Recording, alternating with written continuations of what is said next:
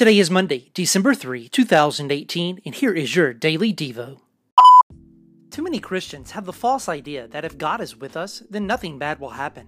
We think of verses like Romans 8:31, if God is for us, who can be against us, as if they promise life without adversity. But we leave out the verses that say we may experience suffering, famine, nakedness, peril, and many other obstacles. Rightly understood, nothing can separate you from God and His love in Christ, not because He shields you from bad things, but rather because in the midst of those circumstances, He walks with you. He brings you safely through to the other side. We are tempted in the tough moments to question if God is with us, but the Bible assures us that He never leaves nor forsakes His people. Our hope is not in a God who keeps bad things from happening to us.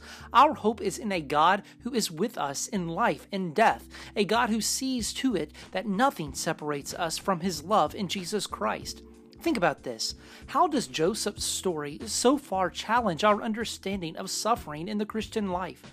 Which is better, to never have to suffer or to know and experience the presence of God in life through the good times and bad? Why?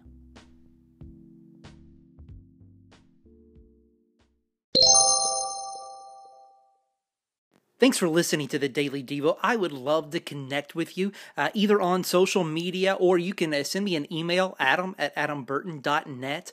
Also, please uh, share this, uh, like it, uh, send it to somebody who it might be a benefit to. God bless.